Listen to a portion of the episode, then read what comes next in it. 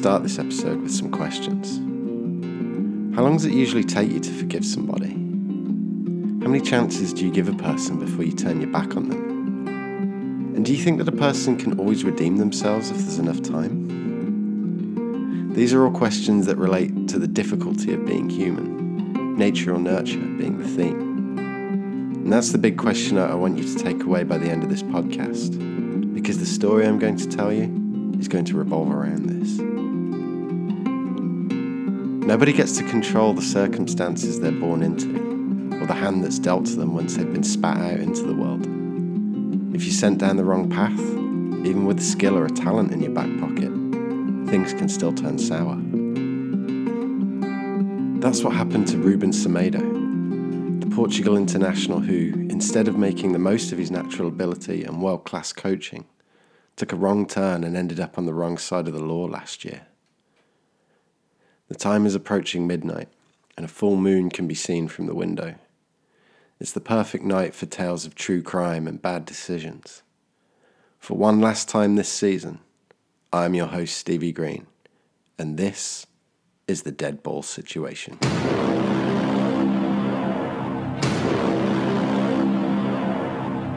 Amadora is a fairly forgettable city northwest of Lisbon. There are worse places to be born, but with little to do and no economic prospects, the crime rate is high way higher than it should be for somewhere so close to Portugal's coast. It's the country's most densely populated municipality, where drugs and attacks at night can be common.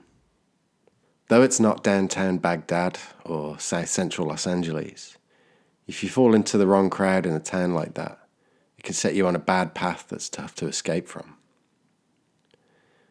In 1994, Ruben Alfonso Borges Semedo was born in Amadora to immigrant parents from the Cape Verde.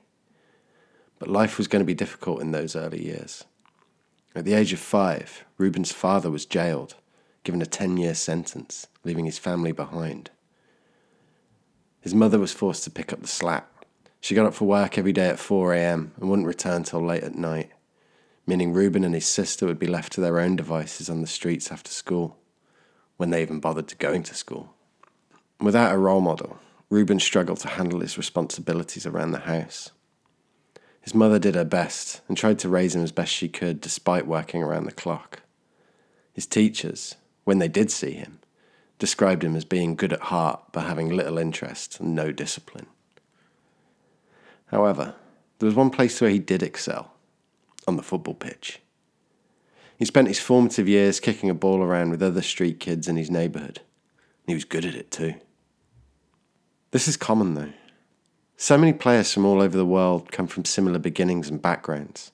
And luckily, along the way, Ruben did find some structure to his life. At the age of 16, he got picked up by Sporting's youth team in Lisbon.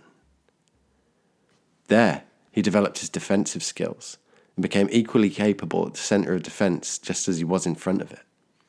He was strong in the tackle, he liked to dribble out from the back, he was comfortable with the ball at his feet, an ability he'd learnt on the dusty pitches further north in Amadora. But discipline was still a problem.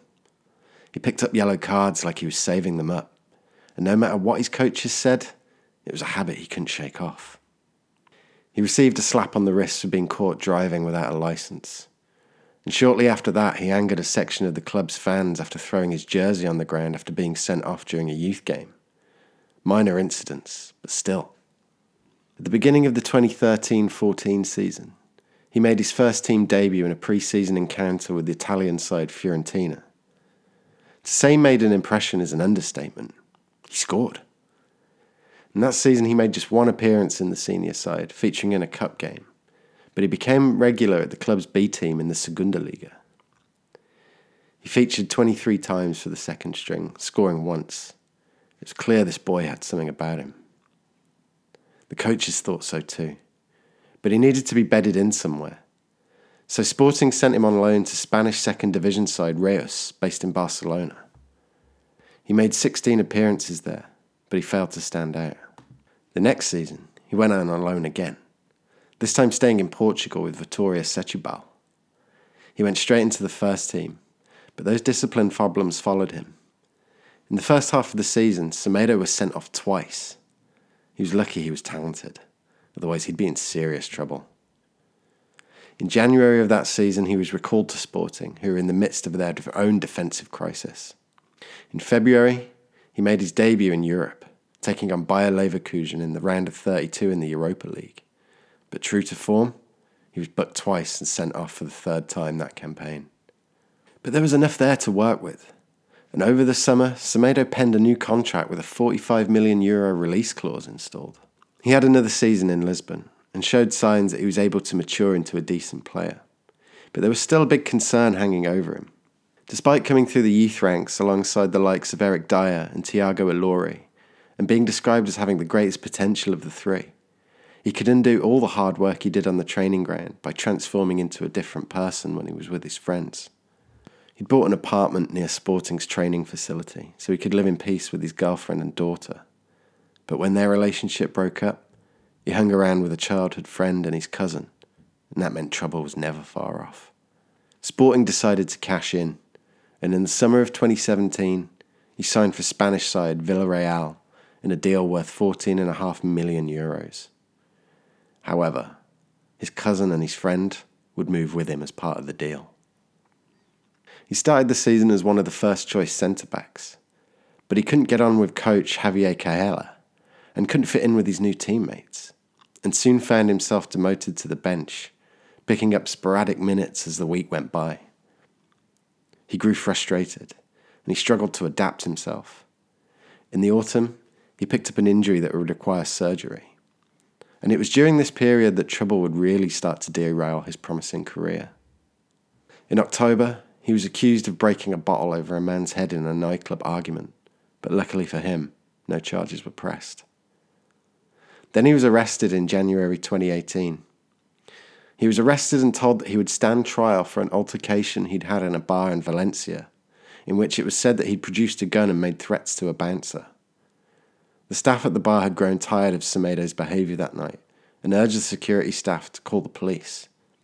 Semedo saw the bouncer reach for his phone and he pulled out his gun faster and pistol whipped the phone out of his hand and warned him, If you call the police, I'll come back for you. This is said to have happened at 8:30 in the morning. What kind of a club is still open at that time? Prosecutors wanted to push for a 2-year jail sentence, citing his actions as aggravated behavior. However, police were unable to recover that gun that he was said to have been used.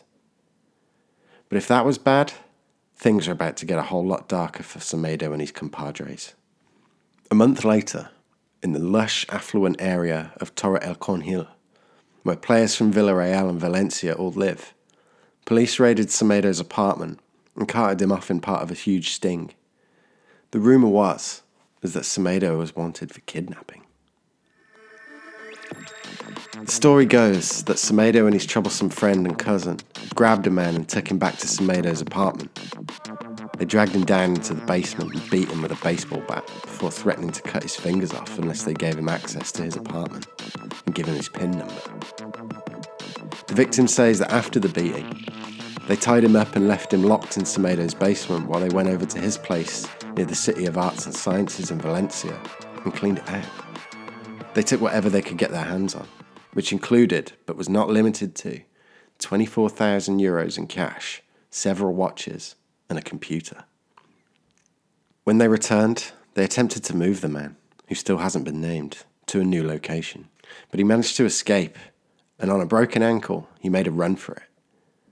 He alleges that Semedo shot at him while running down Blasco Ibanez, a long tree lined avenue that cuts across the entire city of Valencia, but luckily he missed. The next day, battered, bruised, and hobbling on a crutch, the victim made his way to a local police station and reported what had happened. Semedo's two accomplices fled before the police could get to them, but Semedo was captured and charged with robbery, kidnapping, and attempted murder. This was serious. He was jailed almost immediately, and after meeting with his legal team, they decided to appeal, but it was quickly shot down and he would be forced to remain there for a few months until they could come up with another appeal that would have a better chance of being approved. His lawyers and his agent began to formulate a narrative. This was a case of fraud, a rich man trying to extort more money from a vulnerable young footballer from a disadvantaged background. Speaking to Spanish daily newspaper Marca, his agent Catió Baldé said, Explaining right now is hard. Ruben was victim of a fraud, of a huge trick, probably financial. In this situation, he didn't react very correctly, but he was the victim. What I've seen on Spanish television is a disgraceful situation, really bad. Ruben was not involved in that. The supposed kidnapping never happened. It's a total lie that there was a kidnapping and torture. The gun didn't belong to Semedo.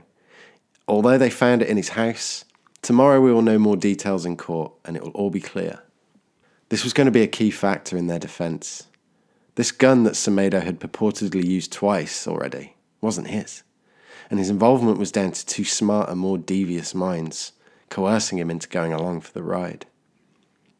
Amazingly, it worked, and in early July he was granted bail after a fee of 30,000 euros was paid.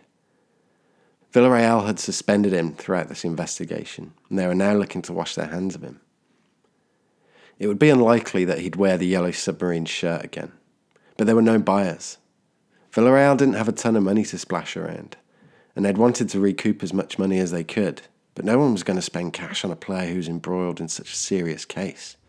However, there was one loan offer on the table from newly promoted Huesca. Their squad was made up predominantly of loan players, and survival was on the agenda.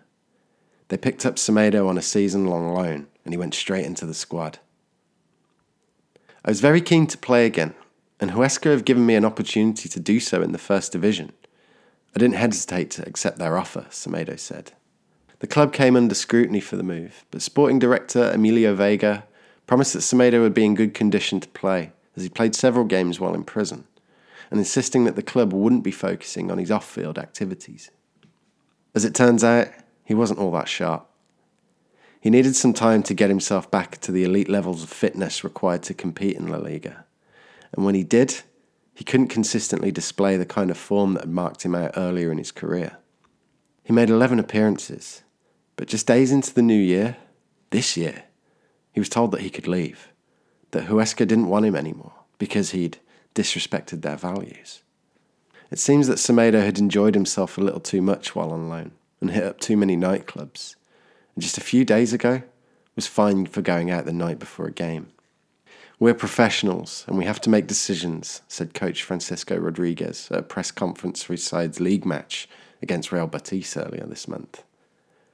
Semedo doesn't fit into our plans and the club have had to make a decision.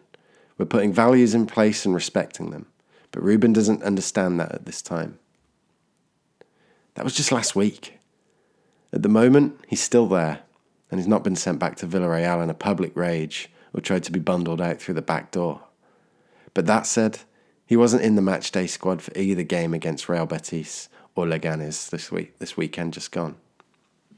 At 24, he still has time to save himself depending on what happens in the courts. A prison sentence could be a long and difficult road to come back from, and his career at the top level would almost certainly be over. You could argue that he's already had his second chance, and that another one might not be so forthcoming. It's certainly crazy to consider that Villarreal had paid so much money for him, given that their means are usually stretched, meaning that they rely heavily on their youth system producing the goods to keep them competitive. It's also crazy to consider that, that same year, Barcelona paid just under 12 million euros for Colombia's World Cup star Yerry Mina, who's the same age as Semedo. But that means that Villarreal can't just wash their hands of him. They need some kind of return on their investment, but he's not making himself to be an attractive package to potential suitors. Villarreal already knew of his behavioural problems before they opened the checkbook. But because of the way they usually do business, the trust is always placed in their sporting directors to make the right call but it looks like this, they got this one wrong. But there are more people within the game who defend him, journalists mostly, oddly. The editor of a football website, Mais Football, Sergio Pereira, describes him as being a good kid at heart, but one who's led easily astray. Ruben Semedo has not had a simple life, Pereira said. He came from a difficult neighborhood. His father was in prison. He had a lot of bad influences in the neighborhood. When I spoke to people who know him, they all said to me that he's a good boy, but when he's with his friends from the neighbourhood, he transforms into another person. Others have compared him to Rio Ferdinand and Pepe, his compatriot. There's no denying at one point he looked to be a bright prospect for both club and country. Clearly, there's a talent there that's hard to deny. And given the circumstances he came from, some better guidance would have seen him make a greater impact on the game. The jury is still out, literally and figuratively. And despite his transgressions, it would be a shame to see a young, talented player throw away his career because of some bad apples he'd picked along the way.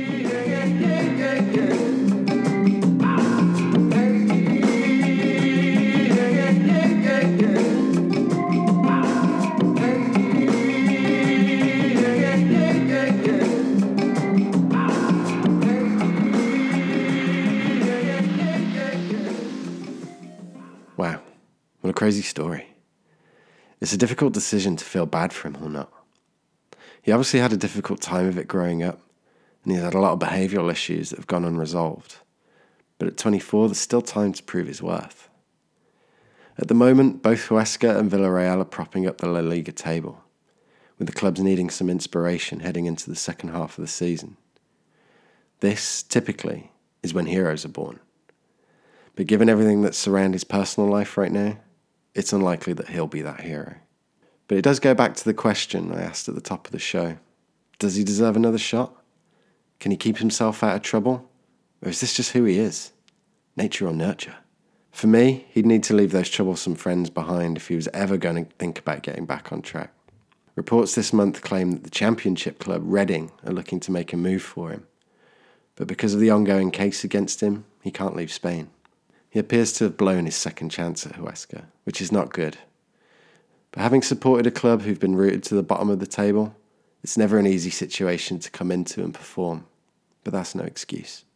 Redemption is key to the human condition, and I would love to see him make amends. But doing it is always going to be easier said than done. Well, thank you for joining me for the final show of season one. Whether you've just turned in or have been listening to me from the start, I'm glad to have you on board. I'll be taking a break for a few weeks to research and write new episodes for season two. And I'll hopefully be back in your ears and on your playlists in the spring. In the meantime, spread the word about season one. Send it to a friend in need of a new podcast to binge. Tell them to write a review as well. And you. I know I say it every week, but ratings and reviews really does help the show reach more people. But for the time being, I'll be saying so long. I'm Stevie Green, and this has been the Dead Ball Situation.